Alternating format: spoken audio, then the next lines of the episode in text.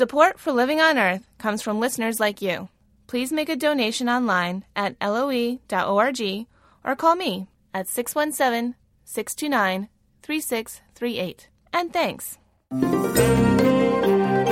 From Public Radio International, it's Living on Earth. I'm Bruce Gellerman. Mossville, Louisiana is suing the federal government. The residents charge their human rights to a clean environment are being violated but there's disorder in the court case. Right hand doesn't know what the left hand is doing here because we've got the person in charge of environmental protection in the United States agreeing with the Mossville human rights petition, and we've got others within the U.S. government saying it isn't so. Also, the battle over Cape Wind, the nation's first offshore wind farm, takes a turn to the big screen. A new documentary chronicles the decade long fight. We take a sneak preview. We use the title Cape Spin for the double entendre, obviously, because the spin of the turbines, but also the political spin, the media spin. There's so much spin. Oh boy, is there ever. Wind, spin, and a lot more this week on Living on Earth. Stick around. Support for Living on Earth comes from the National Science Foundation and Stonyfield Farm. From the Jennifer and Ted Stanley studios in Somerville, Massachusetts, this is Living on Earth. I'm Bruce Gellerman. Mossville, Louisiana is one of the most polluted places in the nation. More than a dozen industrial plants spew millions of pounds of toxic chemicals a year into the environment. When the federal government failed to act, residents of Mossville sued the U.S. for not protecting their environmental human rights. Last year, the community, mostly African American, caught a break when the Inter American Commission on Human Rights made the historic decision to hear their case. Now, Mossville residents may have caught another legal break, as Living on Earth and Planet Harmony's Ike Sriskandarajah reports. Six years ago, Christine Bennett made her first trip to the nation's capital to file a human rights complaint against her government. Being here in Washington, D.C., going to make a petition is one thing, but it's whether or not we're going to be heard is the most important thing. Will somebody do something about it, or are we just wasting our time? Bennett and her neighbors have been waiting a long time. The story of their rights not being protected goes back generations. Emancipated slaves settled the bayous of Mossville, Louisiana. They had land, but no voting rights to protect it. After World War II, plastics companies found little resistance to building factories in these disenfranchised black neighborhoods. 14 of those petrochemical plants ring the town today. I'm living where my grandparents lived, and I am one of the fourth generations. But now, the place that was once so beautiful and so clean is now a dump. Each year, the air is loaded with 4 million pounds of carcinogens, earning this place the nickname Cancer Alley. Government researchers have measured three times the national average of dioxin in the bodies of Mossville residents. They argued that there are no environmental justice laws on our books to protect America's most vulnerable communities. So that's the case they took to the Inter American Commission, a last line of defense for human rights in the Western Hemisphere. The U.S. government fought this, arguing that the U.S. has plenty of environmental laws that protect its citizens. But last year, in an interview with Living on Earth, the head of the Environmental Protection Agency, Lisa Jackson, seemed to agree with the people of Mossville. I think the Mossville case is a really interesting one because what the petitioners argue, as I understand it, is in order to get heard, they had to basically make a case that the laws of this country do not provide them an opportunity for redress. And it is true that at this point there are no environmental justice laws. There's nothing on the books that gives us the ability to do it. It was what the community of Mossville had been waiting to hear. A high ranking government official agreeing with the main argument in their case. Administrator Jackson is the first African American EPA head, and she's from Louisiana. Since she took the job, she's made environmental justice a priority of her agency. But even apparent support from Administrator Jackson didn't put the human rights petition in the clear. I think no one in Mossville operates under the assumption that everything will be great without struggle because that hasn't been their experience. That's Monique Hardin. She's the lawyer for the people of Mossville and has been making the case that they have to go outside of the U.S. to resolve their human rights abuses. The State Department argues back that the citizens can still appeal within the American legal system. To Hardin, Administrator Jackson's comment seemed to bolster the Mossville case her statement was just very positive and very affirming. And so when we read a few months later the brief that was filed by the U.S. government countering that, you know, we felt that, well, the right hand doesn't know what the left hand is doing here because we've got the person in charge of environmental protection in the United States agreeing with the Mossville human rights petition. And we've got others within the U.S. government saying it isn't so. Hardin included Jackson's statement in briefs she filed to the commission last March.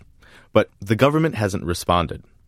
The EPA and the State Department both declined to talk to Living on Earth as well. So we asked someone who advises on environmental human rights cases what this means. Barbara Johnston is a senior research fellow for the Center for Political Ecology in Santa Cruz, California.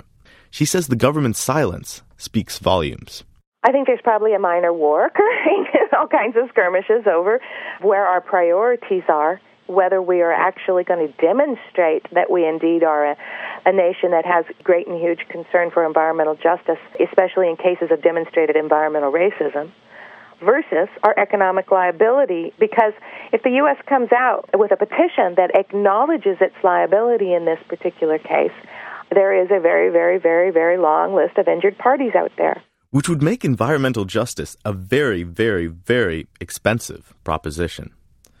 But environmental human rights lawyer Monique Hardin says it may be expensive, but that would be the cost of living in a society that values all citizens and neighborhoods equally. What so often happens in communities that are struggling for environmental justice is that they're in dialogue mode, but there's no remedy. And a favorable decision by the commission would create a different paradigm for what what governmental regulation of the environment should look like. In the meantime, the Mossville case has already opened an avenue for Americans to resolve environmental human rights abuse. A Navajo group fighting a uranium mine in New Mexico has just filed their own human rights petition to the Inter American Commission. And they cite the Mossville case as supporting their claim. For Living on Earth and Planet Harmony, I'm Ike Sriskandarajah. And be sure to check out our sister program, Planet Harmony. It pays special attention to stories affecting communities of color. Log on and join the discussion at myplanetharmony.com.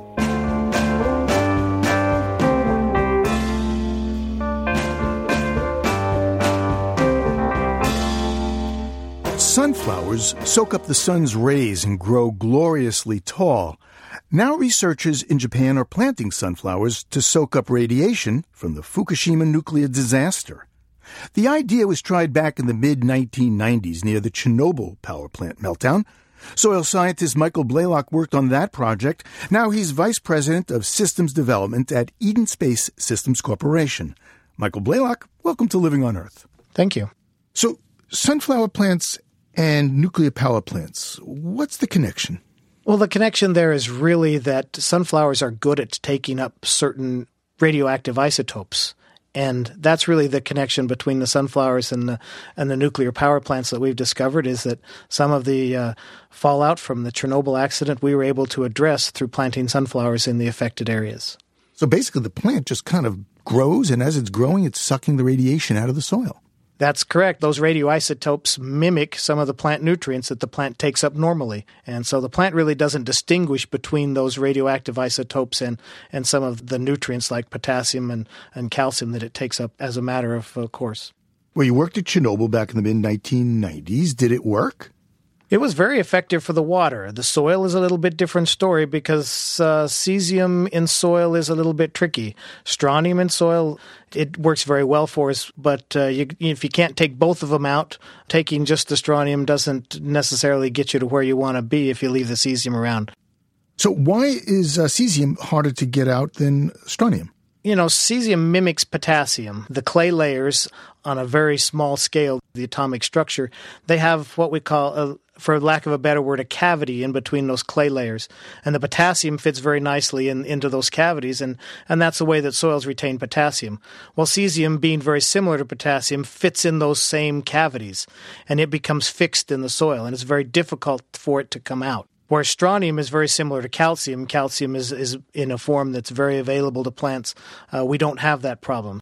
Well, they're trying this at Fukushima. You think it could actually work there? It could, given the right set of circumstances. You know, one thing we found in Chernobyl is we came there a number of years after the fact, and so that gave uh, plenty of time for that cesium to become fixed in the soil, and it's going to be very dependent on the soil types.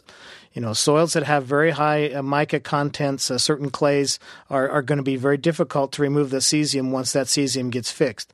But under the right set of circumstances, they could be effective in, in removing those uh, contaminants from the soil. So, which part of the plant stores the radioactivity? you don't want to have to dig up roots. That's a very difficult process. It can be done, but it's much easier to harvest leaves and stems. So we focus our, our efforts on those plants that do a good job of transporting, translocating from roots to, to shoots. Is the sunflower the best plant for this? Sunflower was attractive because it grows well, it produces a lot of biomass quickly. It doesn't take a lot of management to grow it uh, as compared to some other crops. It's adaptable to a lot of different climates. So I don't know that it is the best plant, but it is certainly one that meets the criteria that we need. So when you harvest the plant, it's radioactive. Yeah, the biomass or the harvested material would be radioactive. Yeah, so what do you do then? How do you get rid of the radioactivity in the in the plant? Yeah, the real process here is what we're trying to do is concentrate that radioactivity from the soil, which is a fairly low concentration, to a much higher concentration in the plant material. You still have to dispose of that plant material, but you've moved that particular contaminant or radioactive isotope from uh, silica, aluminosilicate matrix in the soil, which is very difficult to deal with, to a carbon based uh, substance in the plant material. You've concentrated that so you have a lot less material to dispose of, and you can leave that soil, which is a, a resource that's hard to replace, you can leave that soil in place and, and just remove the contaminant. And the radiation doesn't kill the plant as this is happening? Typically not. If they're high enough to where they're going to affect the plant growth, it's not going to be an area that's suitable for this type of approach. I could see unexpected consequences from something like this. I mean, here you've got these sunflower plants, and the seeds dry, and birds eat the seeds, and then they fly off, and they're radioactive. Yeah, that could be a risk. I mean, typically when we performed this, we would always harvest plants before they seeded out because the main idea is to harvest biomass. You want to produce as much vegetative material as possible. And once the plant starts producing seeds, it flowers and start the seeds start forming. It's not producing a lot more uh, vegetative matter to remove that contaminant. So typically, once the plant flowered, we harvested and we would replant again. We're not interested in producing seeds. What about the, the hard nosed question about money? How, how much does this cost relative to other uh, technologies? Relative to other remediation technologies, it's not that expensive. But when you when you factor in their sampling and, and disposal of the material, it's certainly not free. But you know, on a, on a cost basis, as compared to the cost of storing uh, soil for a very long period of time, uh, very large quantities of soil, it's it's a very attractive option. You know, there's something very special about sunflowers. I mean, they're beautiful. And there's something poetic, I think, going on here. Um, because they're also an anti-nuclear symbol, especially in Japan, where you know we're now almost ready to commemorate the, the anniversary of Hiroshima and Nagasaki. Yeah, that is a, it is an interesting set of circumstances, and uh, to see a field of plants out there growing in an area that previously was not vegetated, and you be able to you know to harness nature to to do some of the things that uh, that we need to do to you know correct our mistakes. It is something that's very pleasant to look at and to see, and and uh, it gives you you know uh, it's one of those touchy feely things you feel really good about. Michael Blaylock is vice president at Eden Space Systems Corporation. Mr. Blaylock, thank you very much. Thank you for having me.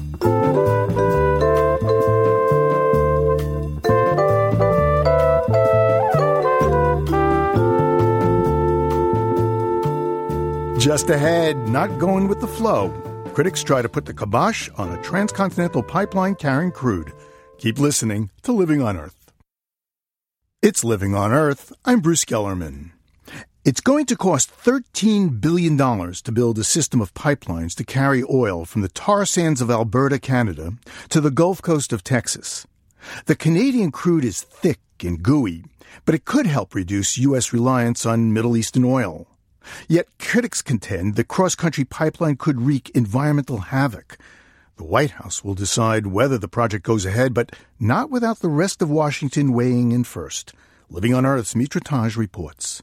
The Obama administration says it will approve or deny the Keystone XL pipeline by the end of the year, but for some in Congress, that's not fast enough. A bill to force a decision by November 1st just passed the Republican controlled House of Representatives. It faces a likely dead end in the Senate, but offered oil friendly lawmakers like Republican Steve Scalise of Louisiana the opportunity to pressure the president. If we don't agree to this, you know, because radicals, they don't like oil at all. So they, I guess they're going to ride around on bicycles and that's going to get them where they need to be. We've got to live in reality. We've got Canada saying 700,000 barrels a day can come into America. That means we don't have to buy 700,000 barrels a day from Middle Eastern countries. 700,000 barrels a day of oil so thick it doesn't flow naturally. To move it through a pipeline across six U.S. states, it has to be cooked with a lot of water and natural gas. By the time it comes out of the tailpipe of a car, its greenhouse gas emissions will be double or by some estimates as much as five times those of regular oil. Keystone XL could force the White House to pick between key priorities cut imports of Middle Eastern oil or wean the country off oil altogether to address the long term threat of climate change. Climate activist Bill McKibben says it's important to block the project because not much else is being done to slow climate change. And so, one of the things we got to do is identify those huge deposits of carbon that have to be kept safely in the ground. These Canadian tar sands are the second biggest pool of carbon on Earth. If we start burning them, it's essentially game over for the climate. McKibben is leading protests at the White House in coming weeks to send the message that tapping the dirty Canadian fuel is immoral. He says about a thousand people plan to risk arrest, in part because they fear the process has been hijacked by powerful interests. Because the pipeline crosses an international border, the Department of State is charged with rendering the decision. Its initial favorable environmental impact statement was rejected by the EPA. And as it's worked on a new report, Secretary of State Hillary Clinton has said publicly she's inclined to give the project a green light. McKibben notes that one of her chief campaign staffers was hired to lobby for TransCanada, the company that will build the pipeline not would be my guess because he knows an unbelievable amount about oil pipelines, but more because they hope he knows enough about uh, Hillary Clinton to get his deal done. As Alberta ramps up its lobbying efforts in Washington, its backup plan is unclear. A proposal to pump the oil to Canada's west coast has met opposition at home, and Energy Minister Ron Liepert says its oil sands would be landlocked without the Keystone pipeline. But Marty Durbin with the U.S. lobbying group the American Petroleum Institute says it's only a matter of time before Canada finds a buyer. I don't think there's any question that Canada is going to produce the, this energy resource. They're not able to, to, you know, to provide that resource to the United States. You know, they certainly will be looking for markets elsewhere. Durbin says that means the global climate would suffer anyway, and American businesses would miss out. The pipeline would be a boon for oil refineries in the Gulf Coast, and Durbin says that would ripple into jobs and investments throughout the economy. Refining is just the start. By getting that feedstock, you use the natural gas and, and, oil to create the chemicals, the fertilizers, the plastics, uh, the medicines, the you, know, you want you know wind turbines. You've got to have you know natural gas and, and oil to create those materials. But green groups worry that approving the Keystone XL pipeline will only thwart efforts to get off oil, and that the project itself is a sign of desperation. To get to the deposits, Canada will have to strip mine millions of acres of its pristine boreal forest. Susan Casey Lefkowitz watches international oil markets for the Natural Resources Defense Council. The fact that we're going to more expense and being much more destructive in our search for oil should really sound a warning bell that it's time to get off oil. Now, while we actually have enough conventional resources, that we can do a good transition to clean energy. Casey Lefkowitz says the prospect of hundreds of thousands of barrels of toxic oil bursting underground near American aquifers should also raise flags. Tar sands oil is particularly hard on pipes, she says, and leaks are common. This summer, the federal government shut down an existing TransCanada pipeline, saying its dozen leaks in just the past year harms life, property, and the environment. The House vote to push the White House on Keystone XL fell on the exact same day a year ago that the Enbridge pipeline broke. It poured tar sands oil into the Kalamazoo River in Michigan, a disaster still being cleaned up today. And even though that spill was in his home state, Congressman Fred Upton, the Republican chair of the Energy and Commerce Committee, urged the president to endorse the new pipeline. He said while safety can be improved, the U.S. economy is in dire straits. Most leaders in this situation would be searching for a project that would create jobs, help bring down gas prices, and yes, provide a stable and secure source of oil to replace imports from dangerous parts of the world. Our president is being handed such a project on a silver platter. But lawmakers in Congress will mostly sit on the sidelines in this fight. Unlike other controversial energy policies, the executive branch alone has the authority to open or close the tap on Canadian tar sands oil. The State Department's final environmental impact statement is expected in coming weeks. For Living on Earth, I'm Mitra Taj in Washington.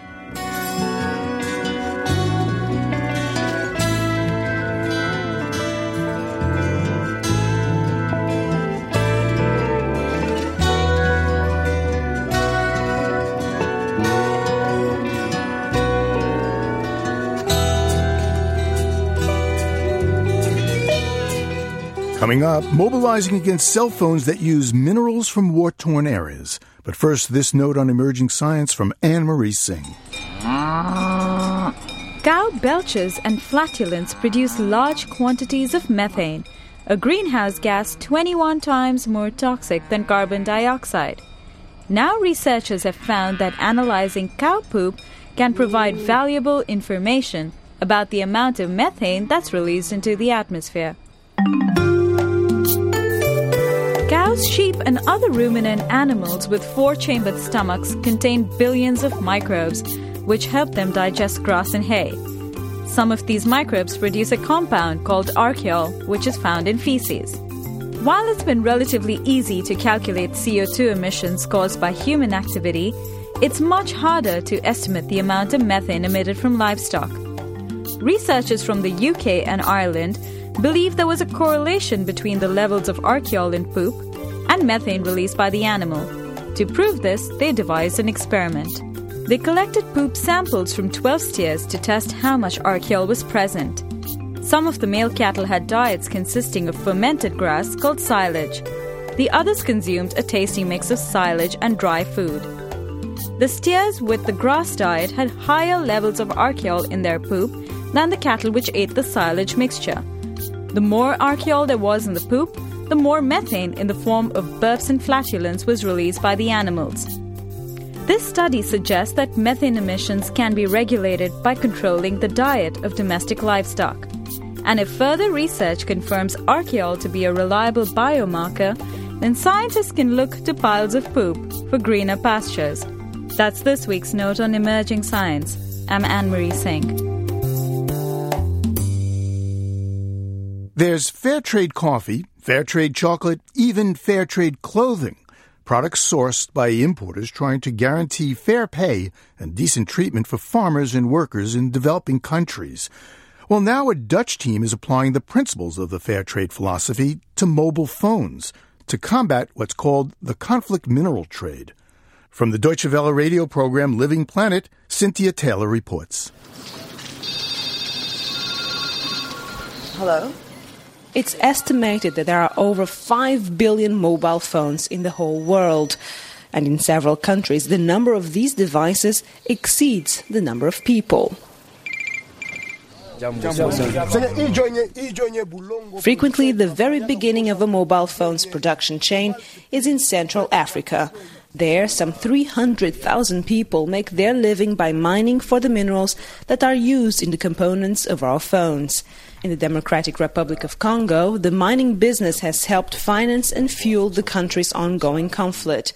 Extraction is mainly controlled by rebels or the government's own military forces. Nathalie Ankersmit is from the Dutch Institute for Southern Africa. Every party, whether it's the Congolese army or whether, are, whether it's the rebellions or the militias, they use the illegal trade in minerals to finance their well, there are human rights abuses.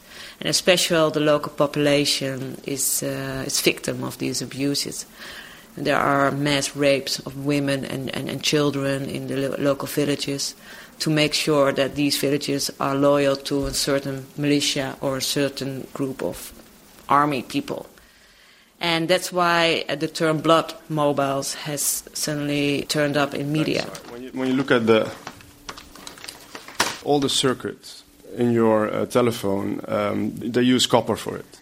40% of all the copper uh, reserves are in uh, in Congo and cobalt as well. A lot of your cobalt comes from Congo, which is being used for your battery. That's Bas van Abel, creative director at the Waag Society in Amsterdam. He's explaining to me where we can find minerals in our mobile phone. A lot of the, the stuff which is being used are, are minerals, and I, I, I think there's more than 20, 22 minerals used uh, average in every telephone. So you have to do a lot of reverse en- engineering because that's one of the problems that, that phone companies don't give a list of the stuff they have in their phones. And uh, that's also, you know, one of the things we, we need to change. That also the big phone builders and, and production companies uh, uh, give insight into what they're using and also who they buy from. Bas and Nathalie's organizations have joined forces to fight against the use of conflict minerals in electronics. And that's how Fairphone was born. Just like the name suggests, it's an initiative that aims to produce the world's first ethical phone. According to Bas, the key to the project is not a new invention, but a new way of doing business. The easiest part of this project would be creating a phone. Because phones are already created. They're already, you know, the production process is there. The problem is that it's not, not transparent, and um, the, the working conditions and the fairness around it that, that's where the problem starts. So if you want to uh, make a Fairphone, you have to use you have to change all the, the, production for all these 22 minerals. But a change in production can also mean added costs, something that doesn't go down well in corporations.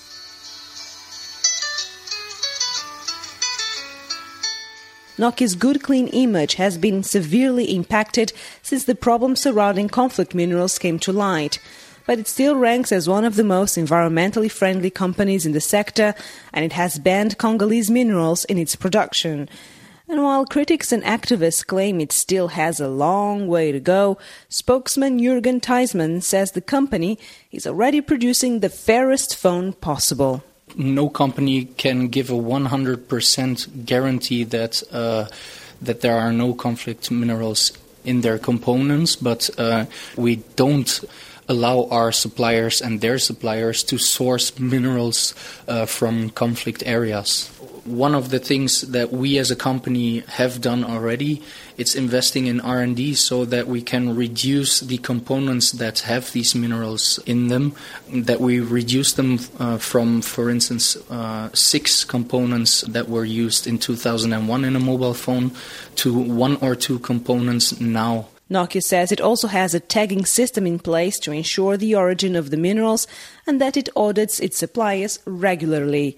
But it does admit it's a hard process to track down properly. If you look at the process, um, the real challenge is in what happens between the mine and the smelter.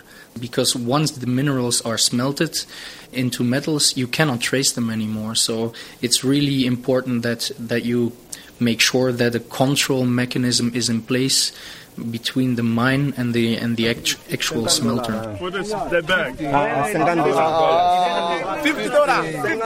It is this initial stage of the production chain that Fairphone is now trying to tackle. They've recently traveled to the Congolese province of Katanga, where cobalt is mined. Cobalt is an essential component for mobile phones' batteries. They bought a bag of it directly from the mine workers which they'll use later on the Fairphone. At Bas's office, his colleagues are also looking into the possibility of making the phone parts more replaceable, so that broken components can be replaced without throwing out a whole phone. The team doesn't know yet when the first Fairphone will hit the shelves, but they're optimistic that it will be sooner rather than later. Cynthia Taylor, Amsterdam.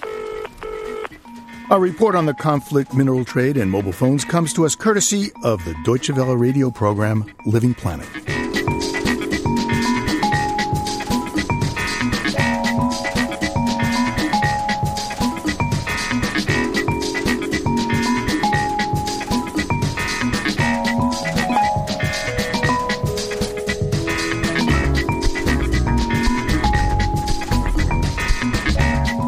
As former President Harry Truman once said, if you can't stand the heat, get out of the kitchen.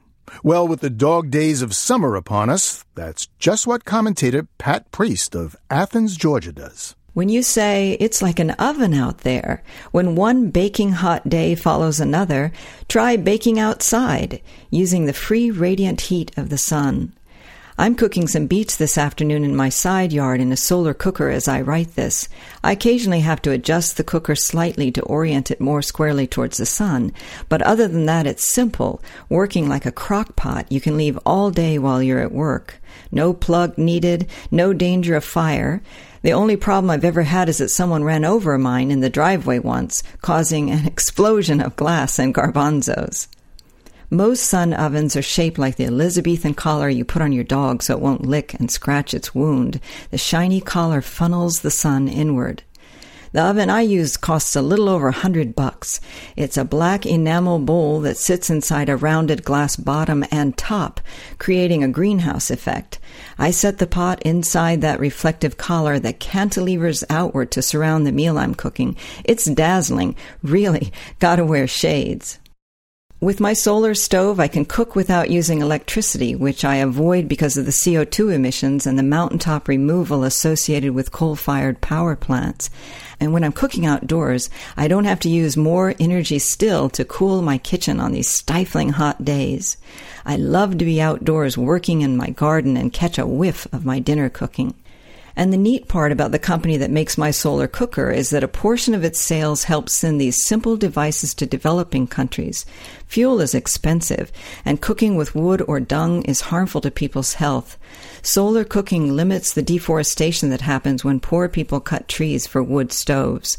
So there and here, solar ovens make sense, sun powered and very cool. Pat Priest produces a radio program called True South in Athens, Georgia. For more information on solar stoves, go to our website, loe.org.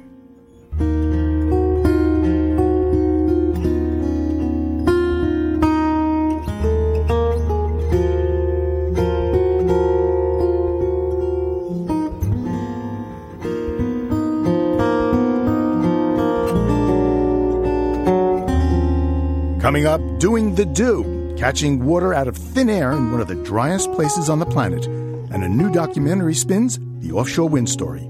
Stay tuned, it's Living on Earth. Support for Living on Earth comes from the Gordon and Betty Moore Foundation, Gilman Ordway for coverage of conservation and environmental change, and the Sierra Club, helping students, workers, entrepreneurs, and families create a healthy and prosperous clean energy future online at sierraclub.org slash living on earth. This is Living on Earth on PRI, Public Radio International. It's Living on Earth. I'm Bruce Gellerman. If you're fond of sand dunes and salty air, Lobster stew in an ocean view, winding roads and strong winds off the water beckon you. We've got just the place. You should have fallen in love with old Cape Cod. Cape Cod, that old Cape Cod. Cape Cod juts out like an arm in a prizefighter's fist into the Atlantic, five miles off the southern shore in Nantucket Sound beyond the sun, sand, and surf. The wind blows steady and strong. For 10 years, this vacation haven has been the scene of a knockdown, drag out fight over siting the nation's first offshore wind farm. The Cape Wind Project, as it's called, has come out the winner, having received all of the necessary state and federal approvals. And the decade long battle is now chronicled in the new documentary, Cape Spin An American Power Struggle. Robbie Gemmel is producer and director of Cape Spin. I actually started following the story in 2001 when I was in college. I was absolutely mesmerized that it has carried on this long and is still thriving more than ever. Well, why? What is it about this project that so divides people? I would say the scale of it and asking a community that has many generations on the Cape and Islands to embrace such a large scale industrial project when for the most part, despite all the development that has happened on the Cape, these communities have really gone out of their way to preserve the natural beauty and also the history of the Cape and Islands. When they were originally proposing this way back when, it was something like 170 towers and turbines, right? Correct. It was 170, and then shortly thereafter, they downsized it to 130 turbines. Still takes up a lot of water. Yeah, that's correct. It is a fairly large footprint. The turbines themselves, I think, are 16 feet wide, but the entire wind farm is spread across 25 miles. Uh, on the pro side, you've got the developer, Jim Gordon, who's wants to build the wind farm. The Cape and Islands, according to the American Lung Association, has the worst air quality in Massachusetts. So we thought that by developing a major wind power project, we could supply 75% of the Cape and Islands electricity with zero pollutant emissions, zero water consumption, and zero waste discharge. On the other side, you've got the Alliance to Preserve Nantucket Sound, which was first financed by Bill Koch, who's the fossil fuel energy billionaire. I don't think you had any access, or at least you didn't do any interviews with Bill Koch. Yeah, that's correct. Um, it's a rather interesting scenario to have a fossil fuel billionaire as the chairman of a environmental group fighting to protect a natural resource. Bill Koch has been completely unresponsive to doing an interview or talking to us in any capacity. I must say, the proponents of the wind farm really welcomed us with open arms and were eager to jump in front of our cameras. The opposition was much more challenging to navigate. But eventually, they definitely let us in and trusted that we were doing an objective documentary. This project has really created some very strange bedfellows. You've got Senator Ted Kennedy from Massachusetts, who opposes it. The interests of uh, our state have been basically submerged for a special interest developer. We're going to find out that taxpayers are going to pay $800 million to this developer. They'll get money that they won't be able to count. And Senator Ted Stevens from Alaska, he opposed it. Senator Kennedy was clearly the preeminent senator fighting Alaskan uh, oil drilling, which Ted Stevens had been wanting to push through for a decade. So for them to become buddies in this fight was quite bizarre, but it was obvious why and how they were doing it because the Alaskan senators were working on Coast Guard legislation, which was very convenient to try to slip riders into to kill the wind farm. There's a part of the film where you've got one of the lobbyists who's working uh, to support the project, and he talks about, well, NIMBY, not in my backyard. Not here and not there and not over here and certainly not in my backyard. First of all, it's five and a half miles out in the Atlantic Ocean and these people who say not in my backyard, it begs the question: How big is their backyard? so that's obviously a very popular environmental term and slogan that's been the crux of many environmental battles. Interestingly enough, most of them have been fighting fossil fuel power plants and what a lot of people refer to as dirty energy. So to have that applied to a renewable energy project may be a first probably the most powerful scene for me in the movie is the um, mountaintop removal, the coal mining, where they're blowing up the tops of these mountains in, in Virginia, West Virginia. Why did you include them? Well, for one, I mean, I think it's really important for people to keep in mind where our energy comes from when we turn on the light switch. But it wasn't even a stretch to include that because those people were coming to the hearings on the Capes begging people to understand what they're going through, and they were obviously supporting the wind farm. In October of 2001, a giant slurry impoundment, 72 acres of toxic coal sludge failed. Everything in it died. 309 million gallons of toxic sludge, and I bet nobody in here heard about it because the folks in Appalachia are expendable. And we're tired of bearing the burden of everybody's energy use. They were holding up pictures and telling stories of rocks rolling through their homes and killing three year olds and the mudslides that were filling their rivers of coal sludge. So it's a pretty gut wrenching picture to understand what's going on down there to supply our country with energy. I'm sorry, I, I, I, do have some sympathy for those who are concerned about their view, but come and see the view sheds and how they've been despoiled in Appalachia. Cause there ain't no doubt You know, for something so serious, your film has a lot of funny scenes in it. This controversy has divided families and the community, and we felt that the community really needed to feel some levity out of this controversy. And both sides are incredibly brilliant, passionate, and very funny characters. And what they've done to fight both for and against it is just absolutely mesmerizing, hilarious at times, gut wrenching, sad. So we kind of went out of our way to try to have as much fun with it as we could. You must have had fun uh, choosing the music. There's a lot of music in this. Yeah, we've been trying to go with kind of an Americana theme because we do want to use this story to kind of broaden out into the bigger picture and push off of this controversy and use the lessons learned to help people navigate future energy crises the piece of music that I particularly like, and I don't like this song, but I like the way you used it, is the old, I think Blood, Sweat, and Tears song, uh, Spinning Wheel. Right, yeah, it's uh, obviously such a great fit for us. We use the title Cape Spin for the double entendre, obviously, because the spin of the turbines, but also the political spin, the media spin. There's so much spin. So when we uh, came up with that song, we were pretty excited to integrate it into the film.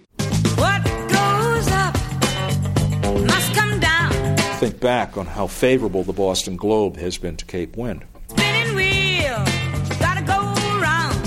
Every newspaper got their sort of uh, peg by either side.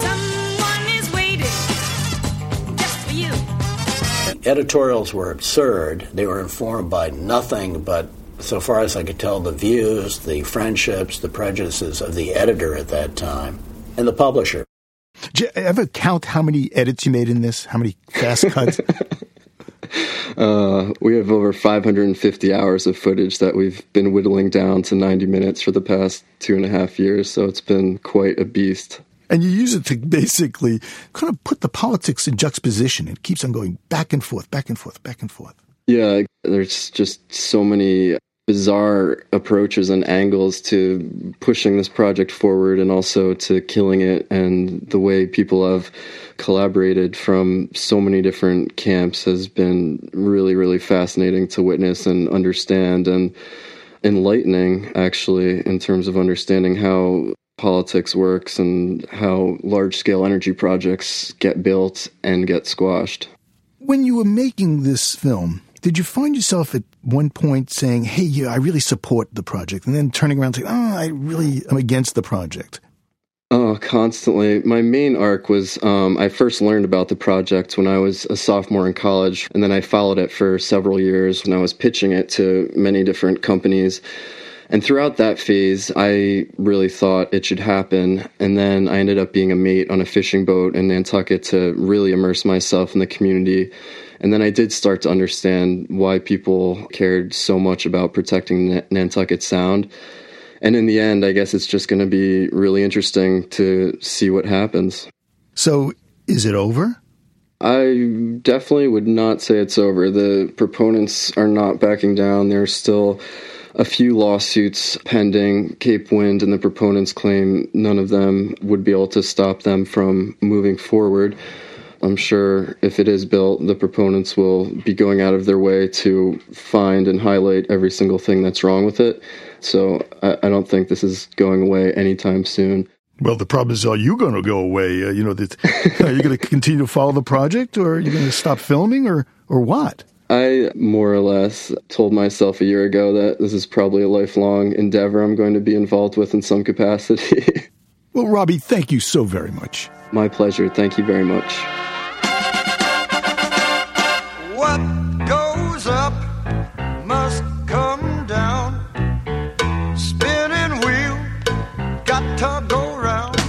Robbie Gemmell is producer and director of Cape Spin, an American power struggle. There'll be a sneak preview of the documentary on Martha's Vineyard on August 2nd.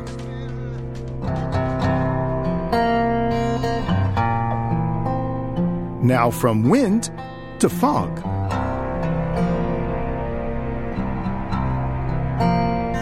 An exhibit called The Fog Garden opens this week at the Center for Art Plus Environment in Reno, Nevada.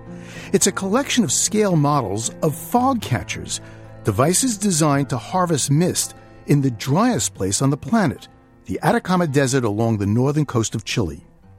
Pilar Cereceda, the director of the Atacama Desert Center, is an expert in catching fog. It's like when you are in the fog and you have uh, little droplets in your hair mm-hmm. or in the sweater many times. You can see that. So this is the same idea. And what we use is mosquito mesh nylon threads to stop the wind. How big are these fog catchers? You have to think it's something like um, letrero caminero. Let me ask the word. Uh, highway billboards. Oh, they're the size of highway billboards. Drink Coca Cola. uh, and we had a, a, little town, 300 people had water from fog for around 8 to 10 years with fog collectors. Uh, and the collectors were in the mountain around 600 meters of altitude, and by a tube, uh, it went down and the water was distributed so each house had a tap and they could open the tap and they would have fog water in their hands. So let me get this right. You've got the fog rolls in from the ocean. Right. And then you've got the desert and you've got these mountains, and the mountains are where you mount your fog catcher. Right. Exactly. And then you take that water that you capture and you kind of pipe it down to where you need it. Exactly. How well does it work? It works very well. Um, you can have, for example, in this village that I am telling you, there was a lot of fog almost every day. The usually five or six days in a week you, you would have uh, fog, and that village would receive one truck of 10,000 liters once a week. And when they had the fog collectors, we had the equivalent of one truck a, a day. So it works very well. Well, Pilar, thank you very much. I really appreciate it. thank you, Bruce. Pilar Cereceda is the director of the Atacama Desert Center. Fog Garden, an exhibit featuring scale models of their fog catchers, opens this week at the Center for Art Plus Environment in Reno, Nevada.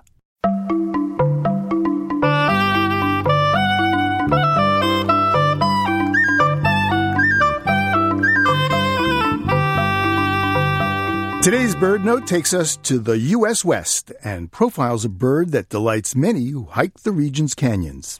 Here's Mary McCann. A torrent of shrill notes ricochets off the sheer stone walls of a western canyon. A pair of white throated swifts careens by at high speed, revealing boldly patterned bodies. They twist and turn, sailing through the air on black scimitar shaped wings spanning 15 inches. Dashing headlong across the canyon toward an unyielding wall, the birds disappear at the last second into a slender crevice. This swift is aptly named, and doubly so. Flying at tremendous speed, the white throated swift is indeed swift, among the fastest of all birds and its lyrical scientific name suits it perfectly Aeronautes saxatilis, sailor of the air who dwells in the rocks. Swifts leave the air only to nest or roost in a cavity. You'll never see one perched. They do everything else while airborne. Ornithologist Percy Taverner said of them, when mating, a pair meet high in the air, cling together as though embracing for a moment, drop down hundreds of feet, then separate and catch themselves on their wings. Mary McCann of BirdNote. For some great photos, swoop over to our website, loe.org.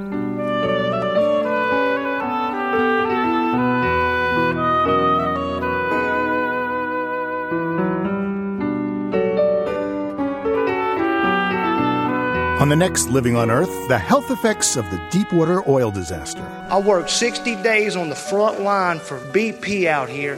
I'm sick today. Nobody wants to take care of me. We are very, very ill. And there's a very good chance now that I won't get to see my grandbabies. Many sick Gulf residents blame the BP oil spill for their symptoms. Next time on Living on Earth.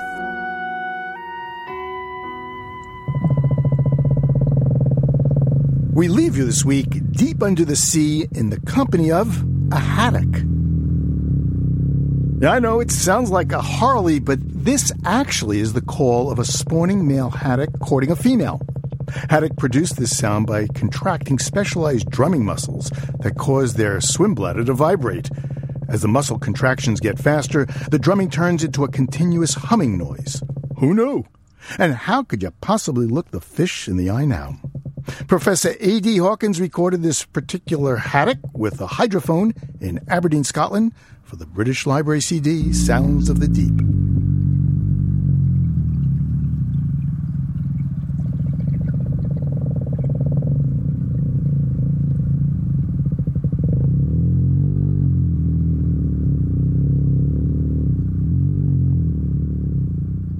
Living on Earth is produced by the World Media Foundation. Our crew includes Bobby Bascomb, Eileen Bolinsky, Ingrid Lovett, Helen Palmer, and Jessica Lee Smith. With help from Sarah Calkins, Gabriella Romano, and Sammy Sousa.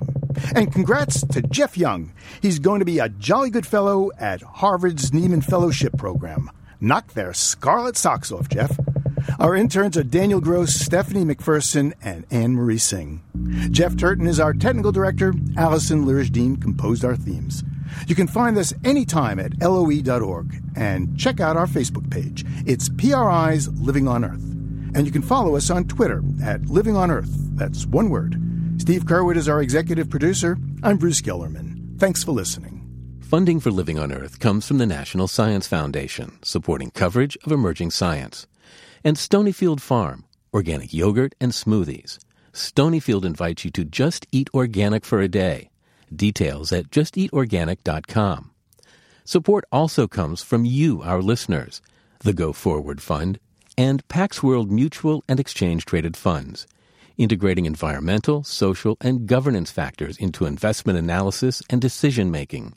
On the web at paxworld.com. Pax World for tomorrow. PRI, Public Radio International.